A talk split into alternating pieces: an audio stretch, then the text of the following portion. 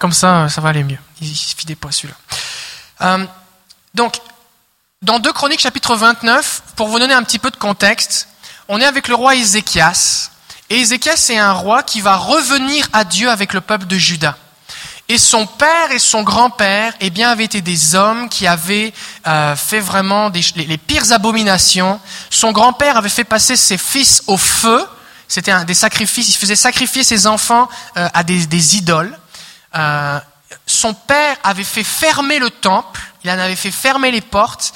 Il avait vendu une partie des ustensiles parce que les cuves, les couteaux, les, les fourchettes, parce qu'il y avait beaucoup de manipulation entre guillemets de viande, les sacrifices d'animaux c'était beaucoup de la viande, donc il y avait comme des ustensiles entre guillemets de boucherie, on pourrait dire, qui étaient faits en bronze, en argent, en or, donc il y avait une, une forte valeur, on va dire commerciale, et donc il avait vendu une partie des ustensiles du temple à, à des ennemis, et puis il en avait détruit une autre partie parce qu'il disait, mais moi, vu que mes ennemis, ils ont gagné contre moi, au lieu d'adorer l'Éternel, je vais adorer leur Dieu à eux.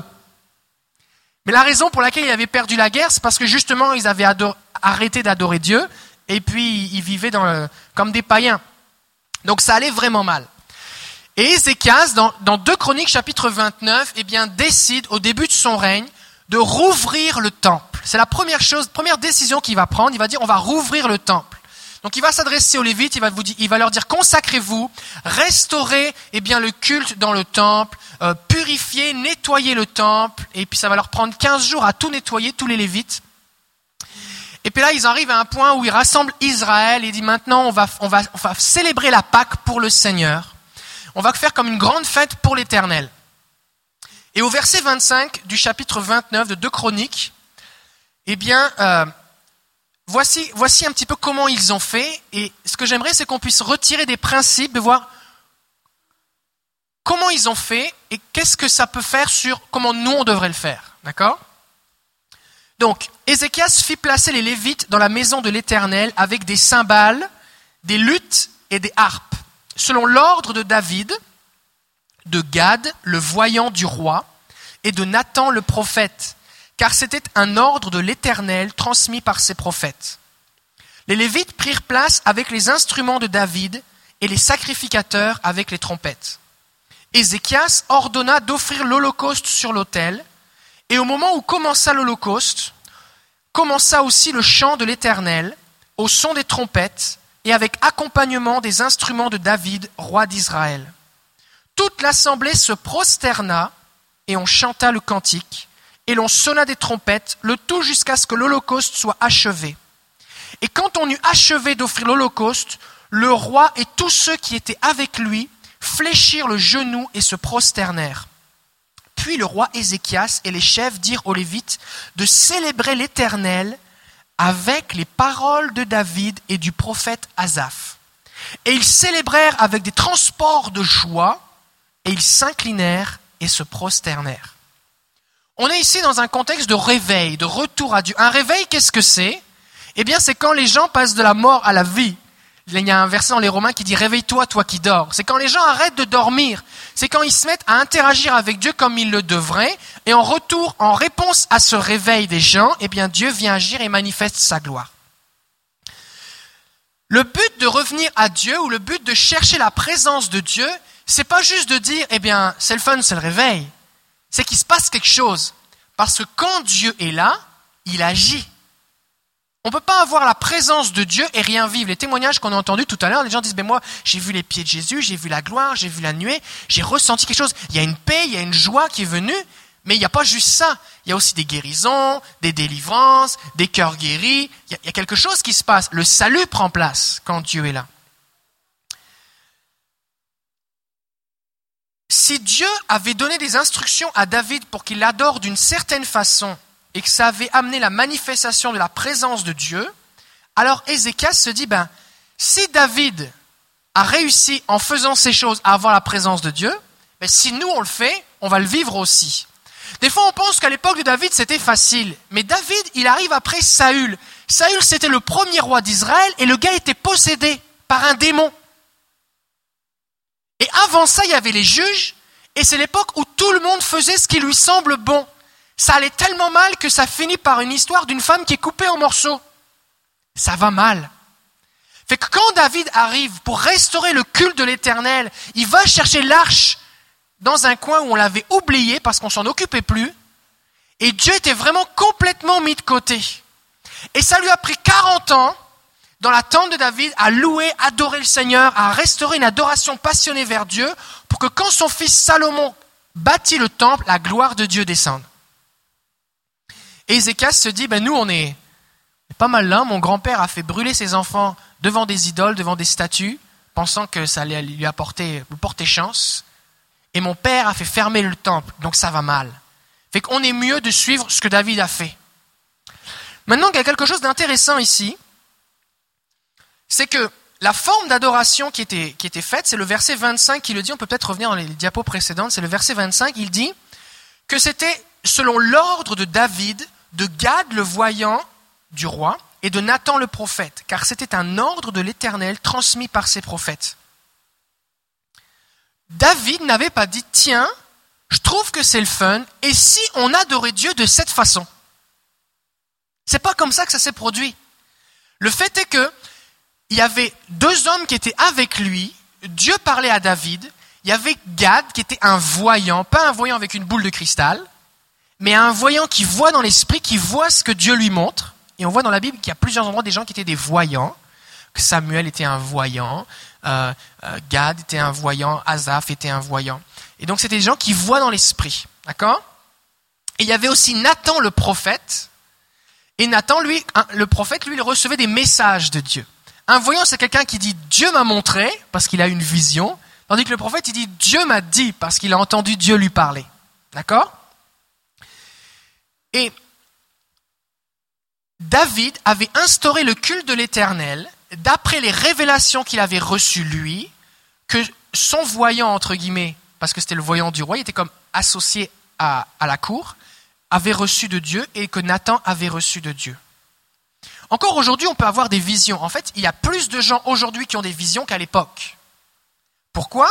Parce que la Bible nous dit dans Joël chapitre deux, verset vingt-huit, « Après cela, je répandrai mon esprit sur toute chair, vos fils et vos filles prophétiseront, vos vieillards auront des songes et vos jeunes gens des visions. » Donc quand on regarde un petit peu ici, on se rend compte que les fils, les filles, les vieux et les jeunes, tout le monde a des visions. C'est disponible. D'accord ? C'est disponible. Fait qu'il n'y a personne ici qui peut dire, ben là, moi, il me semble que c'est pas pour moi. Parce que ça dit sur toute chair. Touchez-vous, touchez votre voisin un petit peu. Tu, tu, tu es en chair. Tu es en chair. Donc c'est pour toi. C'est pour toi. Pour quelle raison est-ce que Dieu a donné des visions à Gad, des paroles à Nathan, des plans à David sur la façon dont il voulait être adoré ? Parce que c'est Dieu qui détermine comment on doit l'adorer. C'est pas nous. C'est pas nous qui décidons. C'est Dieu qui décide. Et ce n'est pas à lui de dire « Oh, lui, j'aime ça, comment il m'adore. Elle, j'aime moins ça. » C'est à nous de le faire de la façon dont il le dit. Le verset vingt-cinq dit que c'était un ordre de l'Éternel. Quand il y a un ordre, ça veut dire qu'il faut obéir. Et des fois, on s'étonne que dans notre adoration, nous ne vivons pas la présence de Dieu comme on devrait la vivre, mais c'est parce qu'on ne suit pas les ordres de Dieu. Il y a une façon que Dieu veut qu'on l'adore. Et je ne suis pas en train de dire ici de quel style musical on parle. Il y a des églises qui, qui, qui, qui ont rien d'autre à faire que de se déchirer pour savoir quel style musical il faudrait faire. Les vieux disent « moi je voudrais tel style musical », les un tout petit peu moins vieux disent « moi je voudrais tel style musical », les un tout petit peu moins vieux disent « tel style musical ». C'est parce qu'en fait le style musical, à chaque, chaque génération, tous les cinq ou dix ans dans les églises, ça change. Fait que si tu t'es converti il y a quarante ans, t'aimes le style d'il y a quarante ans parce que ça te rappelle de quand tu t'es sauvé. Si t'es converti il y a trente ans, t'aimes le style d'il y a trente ans. Si t'es converti hier, t'aimes le style d'aujourd'hui. D'accord ? Et peut-être que tu dis, moi je suis, je suis sur la coche aujourd'hui parce que je me suis converti il n'y a pas longtemps, puis j'aime le style d'aujourd'hui, mais dans dix ans, tu feras partie des gens qui disent, oh bon vieux temps, on chantait tel cantique, on ne le chante plus maintenant, ça me manque. Maintenant c'est tous des nouveaux chants, je suis perdu. Achète le C D, écoute-le chez toi. Comme ça tu vas pouvoir les écouter. Et oui. Mais, mais c'est pas de ça qu'on parle. Il n'était pas ici question de vous, j'allais chanter tel cantique, parce que là on parle de, ça fait plusieurs milliers d'années, David, c'était mille ans avant Jésus, donc ça fait, ça fait trois mille ans, et le style musical était vraiment différent. On ne parle pas ici de style musical, mais il y avait un style d'adoration qui plaisait à Dieu. Tout d'abord, ils ont offert, au verset vingt-huit, un holocauste. Un holocauste, c'était un sacrifice qui était entièrement consumé. On prenait un animal et on le brûlait complètement. La Bible nous dit que Jésus a été offert en holocauste à notre place et que ce que nous offrons maintenant, nous, nous offrons des victimes spirituelles. C'est-à-dire nous formons un temple spirituel, les pierres vivantes de Dieu, dit l'épître de Pierre. Et lorsque nous adorons le Seigneur, eh bien nous, nous offrons des sacrifices spirituels. Notre louange, lorsque je dis des choses à Dieu avec ma bouche, pas juste à l'intérieur de mon cœur avec un sourire, lorsque ça sort de ma bouche, la Bible dit que le, le, le, le, nous devons lui offrir un sacrifice de louange. Et le sacrifice de louange, c'est quoi ? C'est ce quand mes lèvres confessent son nom. Donc déjà, en partant, s'il n'y a rien qui sort de ma bouche, il n'y a pas de sacrifice là, pantoute, pantoute.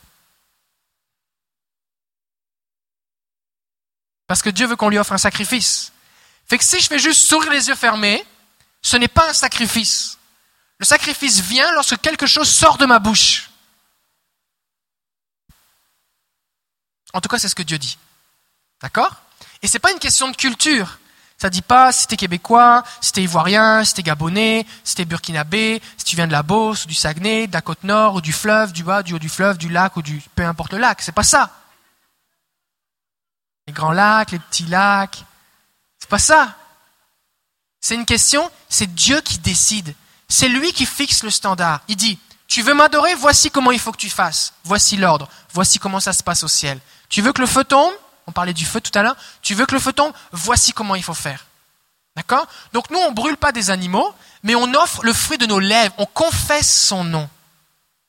Pourquoi c'est un sacrifice ? Parce que des fois, on dit, bah là, je suis gêné. Ben justement, c'est pour ça que ça s'appelle un sacrifice. C'est parce que ça te coûte quelque chose. Si ça ne te coûte rien, ce n'est pas un sacrifice. Alors, pendant qu'ils étaient en train d'offrir le sacrifice, eh bien, la fumée montait. Et pendant que la fumée montait, eh bien, ils chantaient, ils adoraient le Seigneur et ils se prosternaient. Et tout le temps que la bête, que le taureau ou la, le, le, la brebis brûlait et que la fumée montait, tant qu'il y avait de la fumée qui montait, ils chantaient et ils se prosternaient. Ça ne durait pas deux minutes, là. Pour ceux qui avaient fait déjà du barbecue, quand ton steak commence à brûler, il y a de la fumée. Mais quand il n'y a plus de fumée, c'est qu'il n'y a plus de steak. Et ça, ça prend du temps. Maintenant, si tu peux comprendre ça avec un steak, imagine un taureau entier. Ça prend du temps. Ça prend du temps. Il prenait le temps de louer le Seigneur tout le temps que ça durait. Et tout le monde se prosternait du plus petit au plus grand. Alors au verset trente, on a vu que le roi avait dit aux chefs, de, les chefs des Lévites, de célébrer l'Éternel avec les paroles de David et du prophète Asaph. Ils ne chantaient pas n'importe quelle parole. Ils chantaient les paroles de David, et ce n'était pas parce que c'était David qui les avait, qui, qui les avait dit, c'était parce que c'était les paroles des psaumes. Et les psaumes sont des paroles qui ont été reçues par inspiration. Asaph, qui était un des responsables de, de l'adoration du temple de David, était un homme qui voyait dans l'esprit. Et ce qu'il faisait, c'est qu'il décrivait dans ses chants, dans ses psaumes que nous avons encore aujourd'hui, il décrivait ce qu'il voyait. Par exemple, le psaume cinquante est un psaume d'Asaph, et il va dire... Le verset deux, « De Sion, beauté parfaite, Dieu paraît dans sa splendeur. Il vient, notre Dieu, il ne garde pas le silence. Devant lui, c'est un feu dévorant, autour de lui, une violente tempête. » Est-ce qu'il a écrit ça juste parce qu'il trouvait que ça sonnait bien ? Ou est-ce qu'il a écrit ça et il le chantait parce qu'il l'avait vu et il, il décrivait dans son chant la gloire de Dieu telle qu'il l'avait vue ? Ce qui fait que lorsque nous, par exemple, déclarons le psaume cinquante, nous ne disons pas juste une parole poétique, nous déclarons la gloire de Dieu telle qu'elle est. C'est pour ça que quand, quand on adore le Seigneur, on a besoin de prendre attention à ce qu'on voit et à ce qu'on entend. Quand j'adore le Seigneur, il faut que mes yeux spirituels soient fixés sur Jésus, que j'ouvre les yeux spirituels, que j'ouvre mes oreilles spirituelles, pour répondre à son invitation en faisant par la foi ce qu'il me montre. C'est ce qu'on a, on a entendu tout à l'heure dans les témoignages. Je me vois danser, je me vois à genoux, je me vois lever les mains. C'est une invitation du Seigneur. Pourquoi est-ce que le Seigneur nous invite ? Eh bien, c'est parce qu'en général, on ne va pas faire quelque chose, on, on ne va pas faire ces choses naturellement. Parce que si on les faisait déjà, le Seigneur n'aurait pas besoin de nous inviter à le faire, on le fait déjà. Le Seigneur nous invite pour que par la foi, nous répondions à son invitation. Donc c'est normal que quand vous avez ce genre de vision ou d'impression ou de sensation ou de pensée, c'est normal que vous dites, ben là, je ne suis pas à l'aise. C'est normal. C'est parce que c'est le Seigneur qui vient et il veut te faire sortir de ta zone de confort. Il veut t'amener plus loin. Et pour que tu vives plus loin, il faut que tu le fasses à sa façon qui n'est pas ta façon. Et si tu continues de le faire juste à ta façon, tu vas continuer de vivre juste ce que tu vis présentement. Pour vivre plus, il faut que tu le fasses plus à sa façon. Il faut que tu obéisses plus à son ordre. Maintenant, le Seigneur ne te force pas. Il t'invite.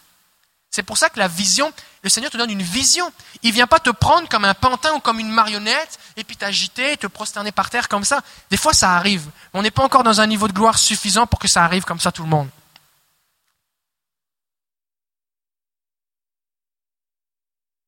Mais nous devons répondre à l'invitation par la foi. Alors, il y a deux sources d'inspiration qui nous montrent comment on doit répondre aux ordres de Dieu dans l'adoration. Premièrement, c'est la Bible. Et deuxièmement, c'est les directives qu'on reçoit du Saint-Esprit dans nos cœurs. Maintenant, on a besoin des deux. Parce que la Bible me montre comment Dieu veut qu'on le fasse. Maintenant, quand je reçois une vision, une révélation, une pensée, une impression, il faut que je me pose la question, est-ce que c'est dans la Bible ? Parce qu'on doit filtrer et mesurer et évaluer l'authenticité de ce que nous recevons d'après ce que dit la Bible. Si le Seigneur me dit « prosterne-toi », je vais me dire « oh, est-ce que c'est dans la Bible ?» Est-ce que c'est dans la Bible ? Est-ce que oui ? Oh, alors je le fais. Maintenant, si j'ai une pensée qui n'est pas dans la Bible, oh, bah alors là, je vais dire « Seigneur, ça me prend une autre confirmation. » Parce que je vais faire tout ce qui passe par ma tête. Je vais faire ce, qui, ce, qui, ce que le Saint-Esprit me dit. Comment je fais pour savoir si ça vient du Saint-Esprit ? Ben, premièrement, le premier critère, c'est que je dois valider est-ce que ça correspond à ce que dit la parole de Dieu. Alors, la Bible nous dit que le roi et tous les gens qui étaient là, du plus petit au plus grand, se sont tous prosternés. Pourquoi le fait que tout le monde se prosterne devant Dieu est important ? Eh bien, parce que quand tout le monde est prosterné, le seul qui n'est pas prosterné, c'est Dieu, et il se retrouve au-dessus de tout le monde. Vous allez me dire, oui, mais Dieu est au-dessus de tout le monde tout le temps, même si on est debout. Oui, c'est vrai. Mais ça arrivait, par exemple, dans les cours d'un roi, où il y avait le roi qui était sur son trône, et tout le monde était prosterné. Et là, d'un seul coup, ça apporte un honneur et une gloire à celui qui ne se prosterne pas, parce qu'il se retrouve comme au-dessus. Dans le psaume quatre-vingt-dix-neuf, verset cinq, il est dit « Exaltez l'Éternel Dieu, prosternez-vous devant son marchepied. » Pourquoi ? Il est saint. Quand nous nous prosternons devant Dieu, on voit nulle part dans la Bible que Dieu se prosterne. C'est parce qu'il est le seul qui est digne de recevoir notre adoration. Il est le seul, l'unique devant qui tout genou fléchit. Tout genou. La Bible nous dit qu'il y a des trônes, des principautés, des dominations, il y a différentes hiérarchies dans les lieux célestes, entre les anges, les démons, tout ça. Ils ont chacun des pouvoirs et des gloires. Mais celui qui est digne de recevoir toute la gloire, qui est le tout-puissant, qui est le seul digne, le seul et l'unique, c'est notre Dieu. Alors maintenant, ce que j'aimerais aborder avec vous, c'est cette compréhension que ce que nous faisons a un impact sur la façon, enfin, a un impact sur ce qui se passe au ciel. On va aller dans l'Apocalypse. Et là, maintenant, je vais avoir besoin des enfants. Je vais avoir be- S'il y a quelqu'un ici, vous avez six, six ailes ou trois paires d'ailes. Vous pouvez venir. Si vous êtes un séraphin, on va avoir besoin de vous. Sinon, on va faire semblant. D'accord ? Fait que j'aurais besoin de quatre adultes. C'est pas compliqué. J'aurais besoin de quatre adultes pour faire les séraphins. Les séraphins, c'est des créatures célestes avec six, six ailes qui donnent gloire à Dieu pour toute l'éternité. J'en ai déjà deux. Ça m'en prend encore quatre. Ça peut être... faut sortir de sa zone de confort. Ensuite de ça, je vais avoir besoin de vingt-quatre enfants ou jeunes. Alors les séraphins, vous, vous allez monter sur l'estrade. Je... J'aurais besoin de... Est-ce que tu peux venir? On va en déplacer l'estrade. Là, on va mettre une chaise à la place. À la place de la chaire, là. OK. Fait que les enfants, on a besoin de vingt-quatre chaises. Alors, on va faire comme un arc de cercle qui part du sapin ici, qui va de l'autre côté. On a besoin de mettre vingt-quatre chaises. Fait qu'on a besoin d'aide, là. On va mettre vingt-quatre chaises. Fait que vous, vous allez faire les anciens couronnés autour du trône de l'agneau. vingt-quatre chaises. Et tous ceux qui sont là, vous pensez que c'est fini? Non, non, vous, vous allez faire les millions d'anges et de, et de créatures qui sont dans le ciel, sur la terre, sous la terre, sur la mer et sous la mer. D'accord? Ça, c'est vous. C'est bon? Ok. Alors, ça nous prend vingt-quatre. un, deux, trois, quatre, cinq, six, sept, huit, neuf, dix, onze, douze, treize, quatorze, quinze, seize, dix-sept, dix-huit, dix-neuf, vingt, vingt et un. On peut en mettre encore deux là, vingt-trois et vingt-quatre. Ok, on va faire un arc de cercle. Si on peut partir du... On va essayer de faire un arc de cercle là. Ok, les enfants, vous asseyez sur une chaise. Ok, on va mettre, on va mettre une chaise ici. On va mettre une chaise ici. On prend une chaise noire là, on va mettre une chaise là. Ok. Donc maintenant, ok, c'est bon, on a une chaise. Bon, imaginez, si on pouvait tasser ça, le mettre par là, là juste pour... Euh... Avec un Normand, ok. Donc là maintenant, imaginez que vous êtes au ciel, d'accord? On a ici, la Bible nous dit qu'il y a, un, au ciel, il y a un trône et quelqu'un est assis dessus. Et il y a une gloire qui sort de ce trône. Alors là, cette chaise représente le trône de Dieu, c'est bon? Apocalypse quatre, verset huit, c'est ce que Jean a décrit. Et la raison pour laquelle il nous l'a décrit, c'est pour qu'on soit au courant de ce qui se passe. Parce que si Dieu n'avait pas voulu qu'on le sache, il aurait dit à Jean de garder ça pour lui. Parce qu'à un moment dans l'Apocalypse, il y a un ange qui sort du temple de Dieu et qui déclare quelque chose. Et la Bible nous dit que Jean était, se préparait à l'écrire, mais Dieu lui a dit non, ça tu l'écris pas. Donc il y a des choses que Dieu ne voulait pas qu'on sache, mais il y a des choses qui nous révèlent. La Bible dit que les choses cachées appartiennent à Dieu, mais il les cache pour nous. La raison pour laquelle il nous cache, c'est parce qu'il y a des choses qu'il veut nous révéler. Il nous révèle des choses. Et l'Apocalypse, eh bien, on pourrait traduire révélation. Ok. Donc, il y a le trône. Autour du trône, il y a quatre êtres vivants, quatre êtres vivants, qui ont chacun six ailes. Et on voit dans le livre d'Ésaïe qu'il y en a deux. Il y a une paire d'ailes qui sert à se cacher le visage. Une paire d'ailes qui sert à se cacher les pieds et une paire d'ailes qui sert à voler. Donc vous, vous volez, et le texte dit autour et dedans du trône. Alors on se recomprend que c'est une réponse. Seigneur, si tu veux nous envoyer des anges maintenant, ça nous aiderait. Mais si, si vous, peut-être il y a des gens, vous allez voir des anges alors qu'on le fait, mais si, sinon imaginez. Donc vous, vous êtes comme vous volez autour du trône. On va en mettre, on va mettre un ici, un ici, et puis deux ici sur le devant là, parce qu'ils sont autour, ok ? Et puis eux, ils ont des yeux tout autour et au-dedans. Alors, ne me demandez pas ce que c'est qu'un œil à l'intérieur du corps, je ne sais pas. Mais c'est comme ça que Jean l'a décrit. Et jour et nuit, et vous, vous êtes concentrés sur le trône. Vous n'en avez rien à faire du reste, là. Tout ce que vous êtes, vous êtes remplis de Dieu, et vos yeux n'en ont pas assez de voir la gloire de Dieu. C'est bon? Vous êtes en émerveillement. Et il ne cesse de dire, Saint, Saint, Saint, et le Seigneur Dieu, le Tout-Puissant, celui qui était, qui est et qui vient. Ça, c'est votre texte. D'accord? C'est votre texte. Et, alors, alors, et chaque fois que les êtres vivants donnent gloire, honneur et action de grâce à celui qui est assis sur le trône, à celui qui vit à tout jamais, les vingt-quatre anciens, ça c'est vous là, les vingt-quatre anciens. Et vous là, vous êtes habillés avec une belle robe blanche, vous avez sur votre tête une couronne d'or. C'est cool ça, hein? Et vous êtes assis autour du trône de Dieu. Et là, par terre, c'est pas du tapis comme ici. C'est comme un, c'est comme une, c'est, c'est comme du cristal transparent vert bleu. C'est super beau. Il y a de la lumière. C'est super beau. Et quand les anges qui sont là avec plein d'ailes, ils disent Saint, Saint, Saint est le Seigneur. Vous, ce que vous faites, vous vous prosternez. Ça veut dire vous vous mettez allongé comme ça, vous vous mettez allongé comme ça. Et vous tendez les mains vers le Seigneur, et là vous dites, et vous mettez votre couronne, vous lancez votre couronne, imaginez que vous avez une couronne, vous lancez votre couronne au pied du trône de Dieu, on va faire une répétition, d'accord? Vous allez lancer votre, vous lancez votre couronne et vous dites, vous dites, tu es digne, notre Seigneur, notre Dieu, de recevoir la gloire, l'honneur et la puissance, car c'est toi qui as tout créé, c'est par ta volonté que tout était et que tout a été créé. Ça, on va l'écrire après. Fait qu'on va avoir besoin d'aide aussi pour... Euh, vous allez aider aussi les, les anciens, ok? C'est bon? Alors, on va juste faire une répétition ici. Fait que là, vous, vous allez dire... On va revenir à la diapositive d'avant. Vous allez dire « Saint, Saint, Saint et le Seigneur ». Là, vous...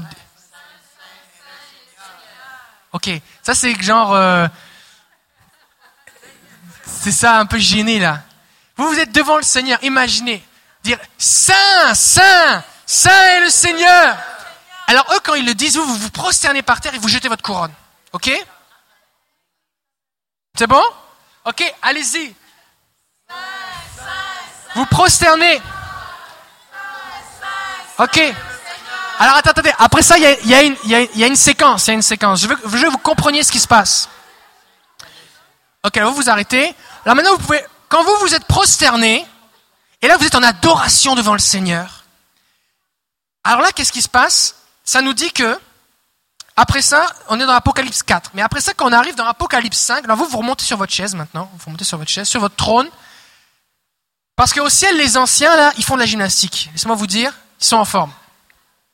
Ils s'entraînent dur. Et là, il y a un moment, il y a Jésus qui apparaît dans le ciel. Parce qu'il y avait un rouleau. Et ce rouleau, c'est, c'est un livre. Maintenant, on a des livres qu'on tourne, ou même des livres électroniques. Mais à l'époque, les livres, ils étaient sur des rouleaux. Ils étaient enroulés. Et il y avait un livre qui était fermé dans un rouleau. Et tout le monde pleurait parce que personne n'était suffisamment digne, personne n'avait le droit d'ouvrir le livre. Et tout le monde avait envie de savoir, mais il y a quoi dans le livre? Et personne n'avait le droit de l'ouvrir. Et là, il y a un agneau qui est arrivé. Et lui, il a été digne d'ouvrir le livre. Alors, il a ouvert le livre. Et ça nous dit que quand il eut reçu le livre, c'est Apocalypse chapitre cinq, verset huit, quand il eut reçu le livre, les quatre êtres vivants, donc ça c'est vous, les vingt-quatre anciens, ça c'est vous. L'agneau, qu'est-ce qu'il va faire? Tiens, tu vas faire l'agneau. Sylvie. Sylvie va faire l'agneau. L'agneau est arrivé ici. Tu vas te mettre ici. Quand l'agneau est arrivé, quand il a reçu le livre, on va te donner le livre, on va te dire que le livre c'est ça. Voilà. On a donné le livre. Alors à ce moment-là, les vingt-quatre anciens tombèrent devant l'agneau. Alors là, vous tombez prosternés devant l'agneau. Et ils se tenaient dans leurs mains chacun une lyre. Une lyre, c'est comme une, une harpe, un instrument à cordes, et des coupes d'or. Et dans ces coupes d'or, il y avait, il y avait quoi? Il y avait de l'encens qui sont les prières des saints. Ça veut dire, ça c'est ce qui se passe. C'est que quand l'agneau paraît, les anciens, tout le monde se prosterne devant qui? Devant l'agneau, et lui offre quoi? Nos prières. Maintenant, si on veut que tout ce monde-là ait quelque chose à offrir à l'agneau, il faut qu'on prie. Et il n'est pas ici question des prières de « Seigneur, bénis ma tante, bénis mon petit orteil, bénis mon cousin ». Ce n'est pas de ces prières-là quand il s'agit. Il, est, il s'agit de nos prières qui déclarent, qui élèvent, qui adorent le Seigneur. D'accord ?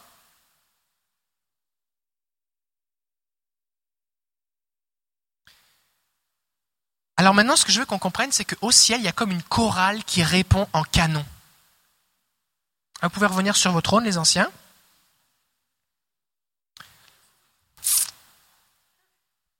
On, on, on a besoin, la raison pour laquelle je fais ça, c'est parce que je veux qu'on puisse visualiser et saisir ce qui se passe. Parce que des fois, on dit, oui, il y a des anges, ok, ils chantent Saint, Saint, Saint, on passe à la suite. Non, non, non, tu comprends pas ce qui se passe. C'est vraiment la gloire. C'est vraiment la gloire. Ok. Premièrement, dans Ésaïe, ça nous dit que les quatre êtres vivants, les quatre êtres vivants, c'est, vous devez être autour du trône.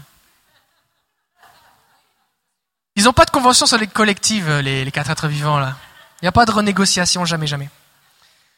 Ça nous dit que Ésaïe, l'année de la mort du roi Osias, je vis le Seigneur assis sur un trône très élevé.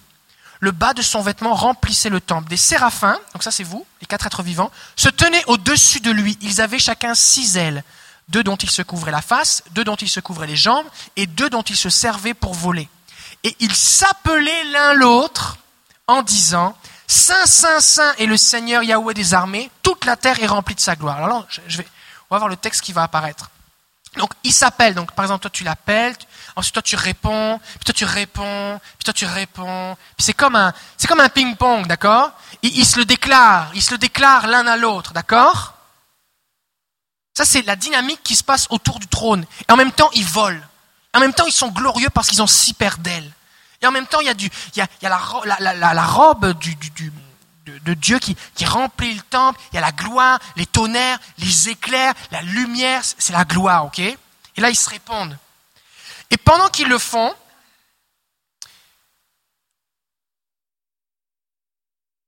c'est ça, donc ils adorent le Seigneur. Donc ça commence ici autour du trône. Ensuite de ça, eh bien, il y a les, les vingt-quatre ici qui se prosternent et qui chantent avec eux. On l'a vu tout à l'heure. Et ensuite de ça, dans Apocalypse cinq, verset onze, ça nous dit « Je regardais et j'entendis la voix de beaucoup d'anges. » Ça, c'est vous, les anges. « Beaucoup d'anges autour du trône avec celles des êtres vivants des anciens. Leur nombre était des dizaines de milliers de fois dix mille, des milliers de milliers. » Ça fait beaucoup, ça. C'est beaucoup. Il y a des versions qui traduisent des myriades. C'est, c'est, peut-être c'est dix puissance, je ne sais pas combien. C'est beaucoup. Et qu'est-ce qu'ils font, les anges? Ils disent d'une voix forte, l'agneau qui a été immolé est digne de recevoir puissance, richesse, sagesse, force, honneur, gloire et bénédiction. Et une fois que tous les millions d'anges qui sont autour du trône, imagine la gloire du trône. Il y a ce trône qui est haut, élevé, que juste le trône, c'est comme waouh. Il y a des créatures incroyables avec des yeux partout qui, qui, qui chantent, qui, qui l'adorent, qui volent au-dessus. Ensuite de ça, il y a des êtres couronnés qui se prosternent et qui chantent. Ensuite de ça, il y a des millions d'anges qui lui donnent gloire. Et quand, une fois que tous les anges lui ont donné la gloire, ça nous dit dans, dans le verset treize, c'est juste, le verset juste après, toutes les créatures dans le ciel. Et là, il n'est pas parlé des êtres humains, il est parlé, je pense, des animaux, parce qu'il parlait des créatures. Et puis, il y a, quand on regarde la description, il y a peu de chances que ce soit des êtres humains. Toutes les créatures dans le ciel, sur la terre, sous la terre et sur la mer, tout ce qui s'y trouve. Je les entendis qui disaient à celui qui est assis sur le trône et à l'agneau, la bénédiction, l'honneur, la gloire et le pouvoir à tout jamais. Donc il y a comme, ça, il y a autour du trône, enfin, au-dessus du trône, autour du trône, un petit peu plus autour du trône, et après il y a tout l'univers, toute la création qui donne gloire à Dieu. Ça va? Mais c'est pas fini. C'est que, ici, ils sont quatre, les séraphins. Les anciens, ils sont vingt-quatre. Les, les anges, ils sont des millions et des millions. Maintenant, toutes les bibites qui sont sur la terre, il y en a. Non, il y en a vraiment beaucoup, là. D'accord? C'est comme, c'est comme un effet boule de neige concentrique. Parce que là, les, les, les vingt-quatre anciens, ils sont juste devant, mais en fait, ils font le tour. Ok? Et puis, les anges, ils font tout le tour, tout le tour. Et puis la création, c'est, c'est partout. Fait que ça part, ça, la gloire part du trône et elle se, elle se propage comme une boule de neige, comme un, comme, un, comme un tsunami, comme une vague qui va de plus en plus. Et plus on s'écarte, plus c'est gros et plus c'est glorieux. Et une fois que c'est arrivé au bout, qu'est-ce que ça fait? Ça recommence. Ça recommence. Et Dieu reçoit ainsi la gloire pour l'éternité. Waouh! Et ça nous dit qu'une fois que c'est arrivé à toutes les créatures, donc une fois que tous les animaux, toute la, la création a donné gloire à Dieu, après les séraphins, les anciens, les anges et toute la création, alors les séraphins et les vingt-quatre se prosternent encore devant Dieu. Et qu'est-ce qu'ils disent? Ils disent « Amen ». Ça veut dire, ça veut dire quoi? Ça, c'est, je suis, c'est bien. Ça veut dire, écoutez bien, ça veut dire que non seulement la création est affectée par l'adoration qui se passe au ciel, mais que l'adoration qui vient de la terre affecte ce qui se passe au ciel. Et les, les séraphins et les vingt-quatre anciens, en entendant notre adoration, ne peuvent s'empêcher de dire « Amen », qui veut dire « Oui, c'est vrai, ainsi soit-il », et encore une fois de se prosterner. Donc il y a nous sommes appelés à entendre et voir ce qui se passe au ciel pour répondre à l'adoration qui vient du trône. Mais nous sommes aussi appelés par notre adoration à faire bouger le ciel. Parce que quand les créatures, quand les êtres humains, quand la création adore le Seigneur, eux là, ils se prosternent. Donc il y a, le Seigneur reçoit une gloire perpétuelle des séraphins et des anciens et des anges. Et c'est comme un cycle. C'est comme des vagues, ça commence ici, ils se répondent, ensuite eux, ils se prosternent, ensuite les anges, et ensuite ils recommencent. D'accord ? Mais quand la terre s'y met, ça fait comme plus. Ça vient comme changer le cycle. Il y a comme, entre guillemets, on va dire une routine, qui n'est pas vraiment une routine, parce que c'est la gloire, c'est waouh, waouh, waouh. Mais quand la terre s'y met, il y a comme un niveau de, d'adoration qui augmente. Et Dieu reçoit une adoration supplémentaire. Est-ce que vous comprenez ? Donc, la question qu'il faut qu'on se pose, c'est est-ce que mon adoration fait bouger le ciel ? Parce que si je le fais de la façon que Dieu dit que je dois le faire, c'est ce qui va se produire. C'est ce qui va se produire. Alors, on va faire, on va faire un essai maintenant. Donc, vous, vous êtes là, vous, vous êtes là. Alors, on a la diapo suivante. Donc là, votre texte va apparaître sur la diapo. Les quatre. Donc ça, c'est vous, là. Ça dit, Saint, Saint, Saint est le Seigneur, Dieu le Tout-Puissant, celui qui était, qui est, qui vient. Donc, donc Normand, tu vas commencer, tu vas le déclarer, puis toi, tu vas le, tu vas, tu vas le recevoir, Marlène, tu vas le répéter à Vincent, puis Vincent, tu vas le répéter à ton prénom, c'est à Brigitte, et Brigitte, tu vas le répéter à Normand, d'accord ? Une fois que ça a revenu à Normand, alors vous, vous allez vous prosterner, et on va déclarer tous ensemble, parce qu'on va aider les enfants. Tu es digne, notre Seigneur, notre Dieu, de recevoir la gloire, l'honneur et la puissance, car c'est toi qui as tout créé, c'est par ta volonté que tout était, que tout a été créé. Et vous, les enfants, vous allez vous prosterner. Une fois qu'on a dit ça, alors vous, vous allez faire les millions d'anges. Et là, c'est la diapositive suivante. Les créatures. Et vous allez dire, à celui qui est assis sur le trône et à l'agneau, la bénédiction, l'honneur, la gloire et le pouvoir à tout jamais. Et là, ce que vous allez faire, vous, vous allez crier, les séraphins, vous allez crier « Amen ». Et vous, là, vous allez, vous, entre nous, vous allez remonter sur votre chaise et vous allez encore vous prosterner. C'est bon ? Et on va faire ça trois fois. Juste, juste pour que vous preniez conscience, parce que on a besoin de saisir ce qui se passe. On a besoin de réaliser que quand Dieu parle de gloire et, et qu'il dit « Je veux qu'on m'adore », il sait de quoi il parle. C'est pas juste euh, dresser un petit drapeau, allô, allô, salut Seigneur. Non, non, c'est, c'est sérieux là, c'est sérieux. Est-ce qu'on est prêt ? On revient à la diapo d'avant. Là, il faut suivre les diapos. On est là, c'est bon. On commence ici. Et, et c'est important qu'ils font tout ça en criant. Si vous avez une gomme, c'est le temps de la mettre derrière votre oreille ou dans les cheveux de votre voisin ou de l'avaler. Faites comme vous voulez, parce que vous allez devoir crier. C'est bon ? C'est bon, les enfants ? Quand, et quand je vous dis quand on se prosterne, on se prosterne, c'est bon ? Ok ? On est parti, go !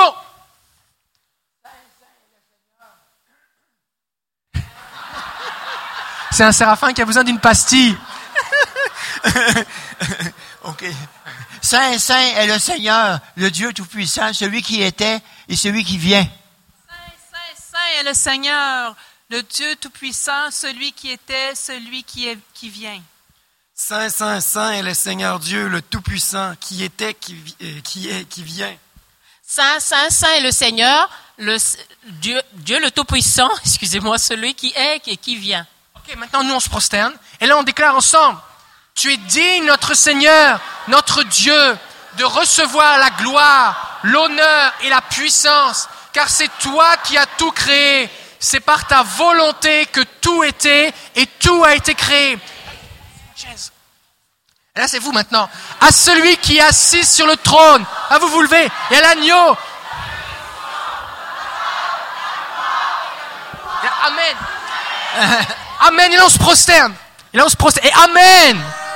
Amen. Et là, vous remontez sur votre chaise. Vous remontez, vous vous asseyez. Vous remontez sur votre chaise. Et là, on recommence. Amen. Saint, Saint, Saint est le Seigneur, Dieu Tout-Puissant, celui qui était et qui est, qui vient. Saint, Saint, Saint est le Seigneur Dieu, le Tout-Puissant, celui qui était, qui est et qui vient. Saint, Saint, Saint est le Seigneur Dieu, le Tout-Puissant, qui était, qui est et qui vient. Saint, Saint, Saint est le Seigneur, le Dieu Tout-Puissant, celui qui vient et qui était.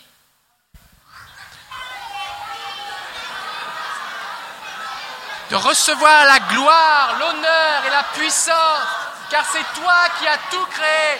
C'est par ta volonté que tout était et que tout a été créé. Montez.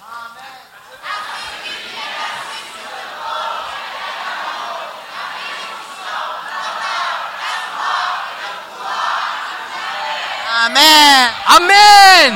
Amen. Amen. Amen. Amen. Après, on recommence. Saint, Saint est le Seigneur, Dieu Tout-Puissant, celui qui était et qui est, qui vient. Saint, Saint, Saint est le Seigneur, Dieu le Tout-Puissant, celui qui était, qui est et qui vient. Saint, Saint, Saint est le Seigneur, Dieu le Tout-Puissant, qui était, qui est et qui vient. Saint, Saint, Saint est le Seigneur, celui qui vient, qui était et qui vient. Tu es digne, notre Seigneur. Recevoir la gloire et l'honneur, la puissance. C'est toi qui as tout créé. C'est par ta volonté que tout était et que tout a été créé.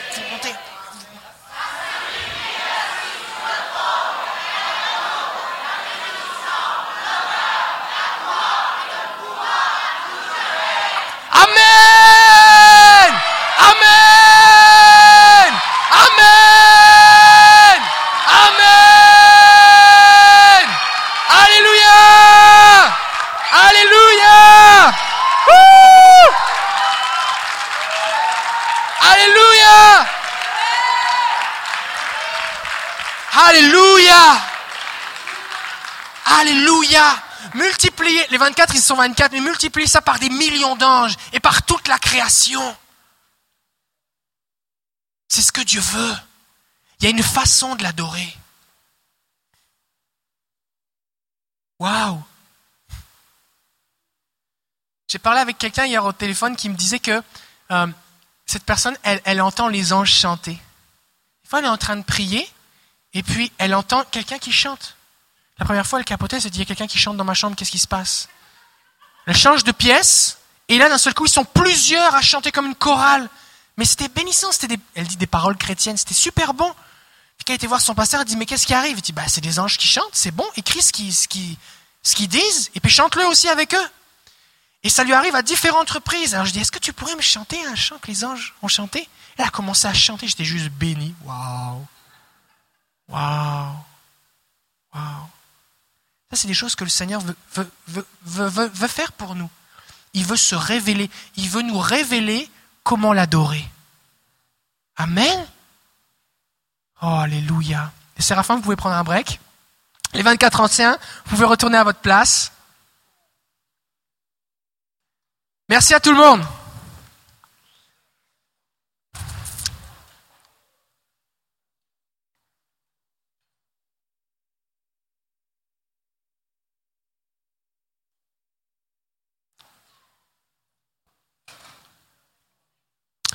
On a vu ce qui se passe au ciel avec les séraphins, les créatures célestes, la création. Mais dans l'Apocalypse, ça continue. Et on se rend compte qu'à certains moments, il se passe des événements dans l'Apocalypse. Il y a des choses qui se passent, et suite à cet événement, comme par exemple l'arrivée de l'agneau, l'ouverture du livre, à, à différents moments, il y a comme des déclencheurs qui amènent comme une nouvelle gloire, comme une nouvelle vague d'adoration.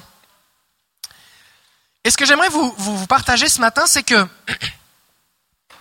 des fois le Seigneur, il veut nous donner à nous comme une clé.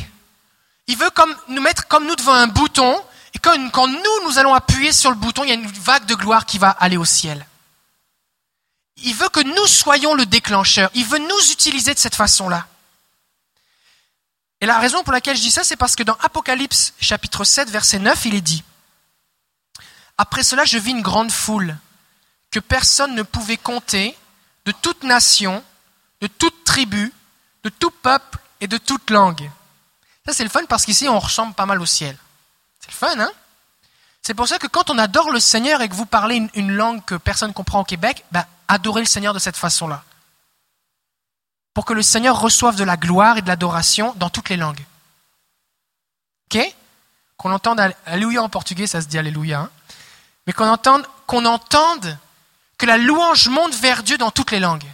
D'accord? Quand, quand on loue ensemble. C'est sûr que si on demande à quelqu'un de prier, que tu pries en lingala et que personne ne comprend, ou que, ou que les Congolais, c'est sûr que c'est difficile. D'accord? Mais, mais quand on est tous ensemble en train de louer, loue le Seigneur dans ta propre langue.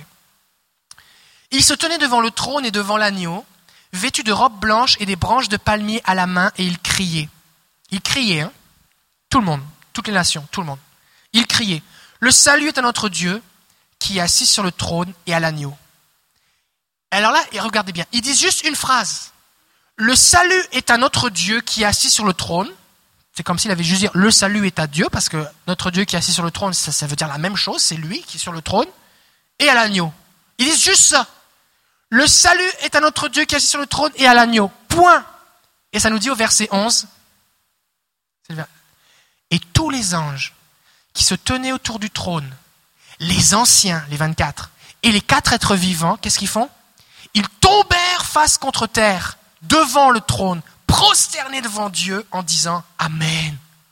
Et là, ils ne vont pas juste dire « Amen », ils vont dire « La bénédiction, la gloire, la sagesse, l'action de grâce, l'honneur, la puissance et la force à notre Dieu, à tout jamais, Amen ». Ils disent deux fois « Amen ». Ça veut dire que ce que les rachetés, parce que là, il est parlé des rachetés, des gens qui sont sauvés, des gens qui sont au ciel, c'est nous, ça. Ce que nous disons non seulement est repris par les anges, mais comme multiplié. Ils disent juste, le salut est à notre Dieu et à l'agneau, et les créatures qui, qui s'y connaissent un peu en adoration, eux, ils prennent cette, comme cette semence, comme ce déclencheur d'adoration, et il le multiplie. Nous, on crée comme une étincelle, et eux, il y a comme un feu énorme qui prend place. Vous comprenez à quel point c'est puissant l'adoration? Quand on adore le Seigneur comme il veut être adoré? C'est parce que quand, quand j'adore le Seigneur comme il veut être adoré et que, je, que j'envoie mon adoration, elle est multipliée au ciel. Maintenant, si, quand on a fait l'exercice là, ça commence d'ici, ils se parlent l'un l'autre, saint, saint, saint, ils se prosternent à notre Dieu la puissance, ensuite de ça les anges, ensuite de ça les créatures. Qu'est-ce qu'on a compris? On a compris que ça part du trône et ça se propage. Et ça se propage de plus en plus. D'accord? Mais lorsque ça vient des sauvés, des chrétiens, ce que les chrétiens disent est multiplié. Donc, ça part du trône, c'est multiplié. Nous, nous sommes à l'écoute du Seigneur. Nous obéissons à ses ordres pour l'adorer comme il veut. Et nous répondons par notre adoration, qui une fois que notre adoration arrive au ciel dans les coupes d'or et lorsqu'ils l'entendent, est elle-même multipliée. Maintenant, ce que eux disent, c'est répété ensuite par les anges et par la création. C'est comme une réaction en chaîne. Ça ne s'arrête plus. C'est pour ça que rapidement, alors que nous nous mettons à adorer, entre guillemets, de la bonne façon, celle que Dieu veut, on peut avoir une manifestation tangible, palpable, sensible, réelle de la présence de Dieu, de sa gloire. Et Dieu manifeste sa gloire par des signes, des prodiges, des miracles, en changeant les vies, transformant les cœurs. Pourquoi? Parce que nous sommes mis à adorer correctement. C'est pour ça que Jésus dit quand il prie, il dit quand tu pries, dis notre Père qui est aux cieux, que ton nom soit sanctifié, que ton règne vienne. Parce que si je me mets à sanctifier, à élever le nom de Dieu, il va y avoir une telle réaction en chaîne de gloire, les anges, une telle excitation au ciel, et on continue et on suit les directives du Saint-Esprit, que son règne va venir. Pourquoi je dis ça? Parce qu'il est dit... Il est dit dans, c'est ça, Matthieu six, ça je l'ai dit, Psaume vingt-deux, verset trois, « Tu es pourtant le Saint, trônant au milieu des louanges d'Israël. » Dieu trône au milieu des louanges d'Israël. Vous avez des versions qui disent « habite », d'autres qui disent « siège », mais ça c'est la version Zadok, qui est la, Zadokane, qui est la version du rabbinat français. C'est comme ça que les Juifs comprennent l'Ancien Testament. Et littéralement, c'est « il trône », il est assis sur un trône. Donc, quand nous le louons, il vient avec un trône. Pourquoi il vient avec un trône? Parce qu'il est le roi. Et là où le roi vient s'asseoir sur le trône, son règne s'établit. Mais là où Dieu règne, on se retrouve à se retrouver comme au ciel. Parce qu'au ciel, est-ce qu'il y a des malades? Il n'y a pas de malades. Est-ce que la mort existe au ciel? La mort existe pas au ciel. Est-ce qu'il y a des gens qui pleurent au ciel? Il n'y a pas de gens qui pleurent. Est-ce qu'il y a des deuils, des douleurs? Non, plus de souffrance. Pourquoi? Parce qu'au ciel, Dieu règne parfaitement et sa volonté est parfaitement exercée. Donc alors que je me mets à adorer le Seigneur, il vient et il établit son règne, son trône, son règne sur nos louanges. Et donc sa volonté qui est exercée au ciel devient exercée sur la terre. C'est pour ça que Jésus dit, notre Père qui est au ciel, que ton nom soit sanctifié, que ton règne vienne, que ta volonté soit faite sur la terre comme au ciel. Mais pour que ça, ça prenne place, nous avons besoin, nous, de faire notre part, qui est d'élever le nom du Seigneur et de l'adorer tel que lui veut qu'on le fasse. Pas en rapport avec de comment ça me tente, de ce que vont penser les gens, mais comment la Bible dit que je dois le faire.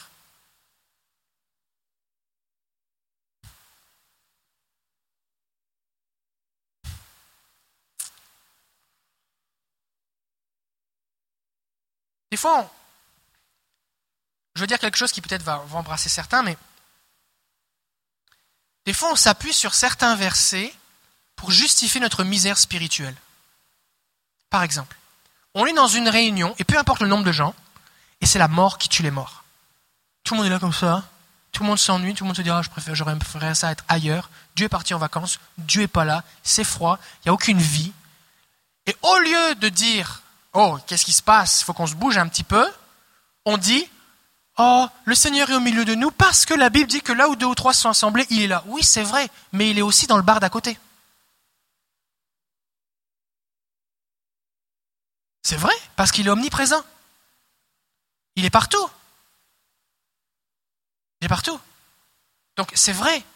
Et on dit ça juste pour justifier que comme, ben, il est là, il faut juste le croire par la foi. Alors oui, il y a une dimension de croire par la foi que Dieu est là, que oui, je dois prier même si je ne ressens pas sa présence, tout ça c'est vrai. Mais quand même, partout dans la Bible, je me rends compte que quand Dieu vient, il se passe quelque chose, tu t'en rends compte. Tu commences à adorer par la foi parce que tu crois que la Bible dit que quand tu l'adores, il vient. Là, tu commences par la foi. Mais une fois qu'il est arrivé, tu le sais. Tu n'as pas besoin de le croire. Tu sais qu'il est là. Est-ce qu'il y a des gens où vous faites la différence entre je, j'espère que Dieu soit là et je, il est là. Je le sais qu'il est là. Et c'est ça qu'on veut. Donc, quand je suis dans une dimension, que ce soit dans ma vie personnelle, dans une réunion, dans une circonstance où j'ai l'impression que Dieu n'est pas vraiment là, c'est le temps de l'élever et de l'adorer. C'est le temps de louer son nom, comme il veut. Et qu'est-ce qu'il va venir, qu'est-ce qu'il va faire ? Il va venir. C'est le psaume que j'ai lu tout à l'heure en entrée du culte qui disait « Seigneur, viens, incline le ciel et descends. Viens !» Parce qu'on sait que quand tu vas être là, tout va bien aller. Tout va bien aller. Parce que tu es le Tout-Puissant.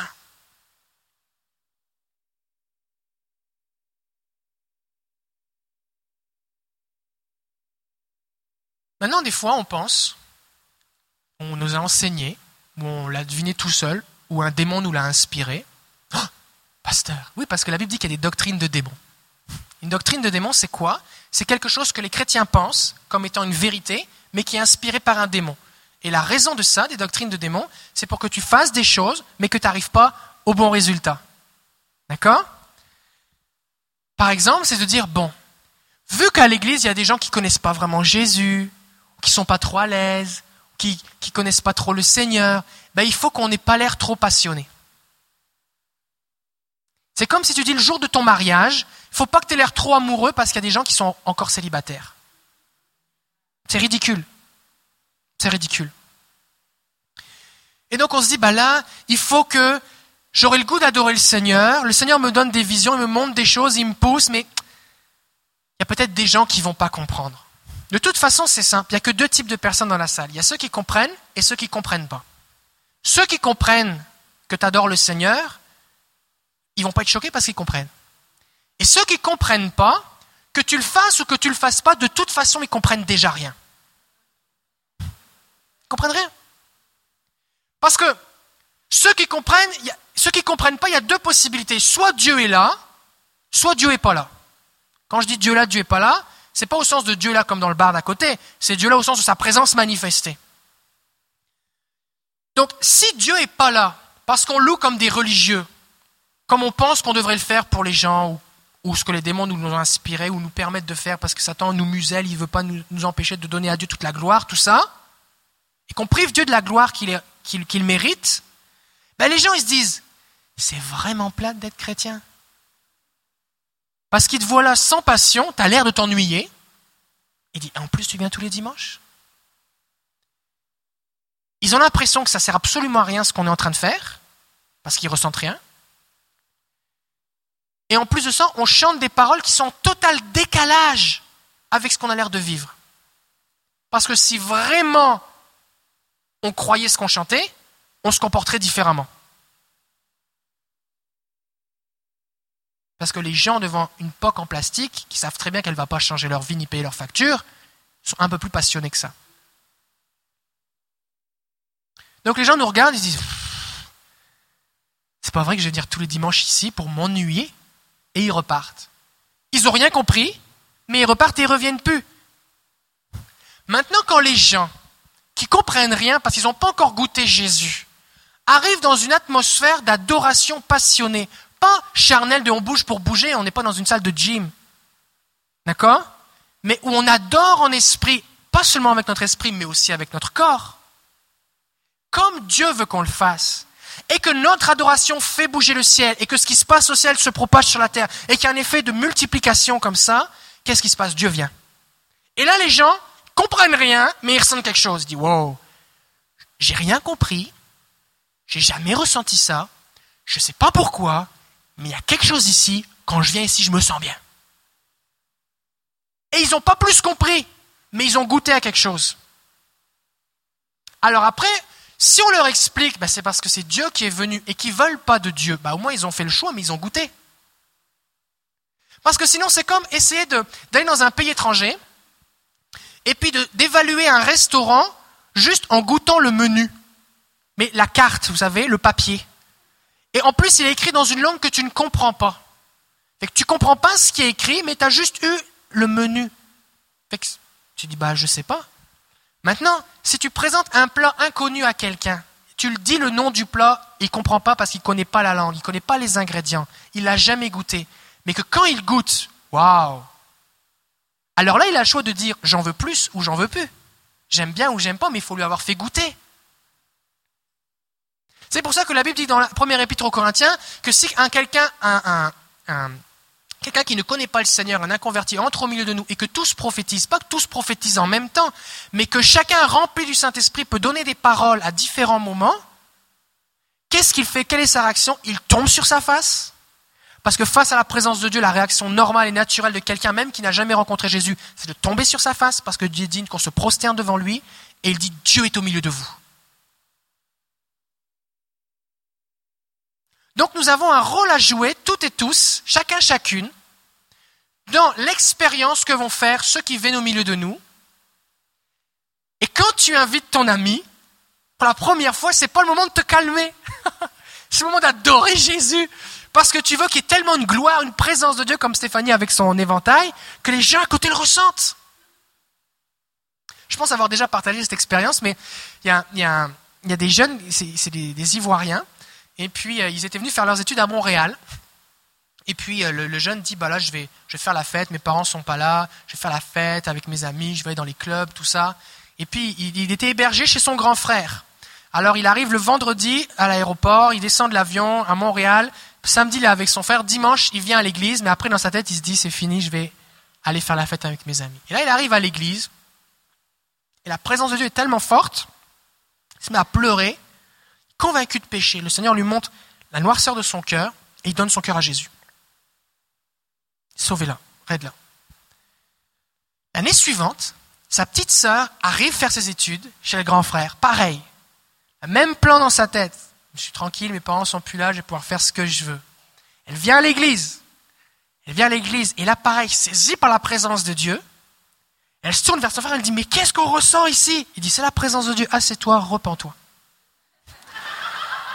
Les deux se sont convertis, les deux ont été baptisés en Saint-Esprit, ils ont été baptisés et ils servent le Seigneur aujourd'hui. Si nous voulons vivre tout ce qui est écrit dans la Bible, si nous voulons vivre dans un niveau de gloire manifesté, nous avons un rôle à jouer. On n'a pas juste à dire « Seigneur, tu viendras quand tu voudras, nous on est prêts ». Non, Dieu veut venir. C'est à nous de lui préparer le chemin. Parce que la Bible nous dit, dans le psaume soixante-huit, je ne l'ai pas noté. Il est ici ? Non, non, c'est ça. C'est ça. Chantez à Dieu, célébrez-le par vos chants, louez son nom, frayez la voix de celui qui chevauche les nuées. Nous préparons le chemin de celui qui chevauche les nuées. Les nuées représentent sa gloire. Son nom est l'Éternel, Yahweh. Et ça dit, réjouissez-vous devant lui. Et ma prière pour cette année qui vient, c'est que nous puissions passer dans une autre dimension d'adoration. C'est qu'on arrête de regarder notre voisin, qu'on arrête de regarder peu importe, que tu obéisses au Seigneur et tu fasses ce qu'il te dit. Et tu vas rentrer dans des pas d'obéissance. Et le Seigneur ne va pas te demander de faire des choses incroyables que tu ne feras jamais. Il va y aller un pas à la fois. Il y a des gens ici, vous n'avez jamais levé vos mains. Le Seigneur va dire, lève tes mains maintenant. Mais est-ce que tu vas obéir? Est-ce que tu vas te rapprocher du trône? Et quand tu vas commencer à lever tes mains, les séraphins vont dire « Amen !» Les anges, les, les, les anciens vont se prosterner, ils vont dire « Amen !» Les anges, les millions d'anges vont dire « Gloire à Dieu, il a levé ses mains !» Et cette gloire va arriver. Tu, tu vas juste lever tes mains, c'est comme pff, quelque chose qui est arrivé sur moi pendant que j'ai levé mes mains. Et après le Seigneur va dire maintenant « Dis Alléluia !» Oh, mais c'est parce que c'est pas écrit sur, le, sur l'écran. « Dis Alléluia !» Là, tu vas dire « Alléluia !» Et là, les séraphins vont dire « Amen !» Ils vont se prosterner. Les anciens vont se prosterner. Ils vont dire « Alléluia !» Il a dit « Alléluia !» Les anges, les millions d'anges vont dire « Alléluia !» Gloire à Dieu !» Ils vont multiplier ta louange. Ton Alléluia va devenir toute une louange. Et là, ton, tu vas lever tes mains et dire « Alléluia !» comme « Waouh, la gloire de Dieu !» Tu vas avoir de la difficulté à rester debout tellement la pesanteur de Dieu va venir sur toi. Et le Seigneur va te conduire de gloire en gloire. Et il y a ceux qui vont le faire et il y a ceux qui vont être les spectateurs. Ne soyez pas des spectateurs. Alléluia. Il y a du monde, vous avez le goût d'adorer le Seigneur un petit peu. Alléluia. Jean-Rock a disparu. Oh, Jean-Rock, après de sa douce. Viens, viens Jean-Rock avec l'équipe. On va louer le Seigneur ensemble. On veut l'adorer. Et là maintenant, la consigne, c'est adorer le Seigneur de tout votre cœur. Et si le Seigneur vous montre de faire quelque chose, faites-le. Faites-le pas comme si vous étiez tout seul ici. Faites-le sachant que ce que vous allez faire va produire une excitation dans le ciel. Les séraphins, les anciens, les millions d'anges vont se réjouir. Et Dieu qui est là sur son trône va dire, mais il y a comme toute une gloire qui est là, toute une gloire. Puis là, c'est comme pff, une gloire sur, c'est comme, oh, qu'est-ce qui se passe? Oh, mais... c'est Patrick, c'est Vincent, c'est Normand, c'est Chantal, c'est, c'est Lise, c'est, c'est Darlene. Oh, il, oh, elle est rentrée dans une nouvelle dimension d'adoration. Et là, qu'est-ce que Dieu fait? Il vient. Parce qu'il aime ça, il s'approche. Il s'approche. Oh, ça va être bon, hein? Oh, alléluia, gloire à Jésus. Gloire à Jésus. Est-ce qu'on est prêt à louer le Seigneur? Alléluia. Est-ce qu'on peut se lever? Est-ce qu'on peut lui donner la gloire? Est-ce qu'on peut réafficher les... Avant, avant, pendant que tu te prépares pour le chant, là, on va réafficher les paroles avec les, le texte. Tu sais, les... Je sais pas. Non, mais le... tu sais quand il y avait les quatre, les vingt-quatre, tout ça, c'était... On va redire les paroles des séraphins, les paroles des vingt-quatre anciens, les paroles des millions, les paroles des créatures. On va le reciter tous ensemble. On va lui donner la gloire. Et ensuite de ça, Jean-Roch va nous conduire dans la louange. Et nous, on ne veut pas juste être des gens qui suivons Jean-Roch. Jean-Roch nous conduit, mais nous, on le dépasse. On veut le doubler. On veut arriver au pied du trône avant lui. Amen. Alléluia. Nous allons le déclarer maintenant.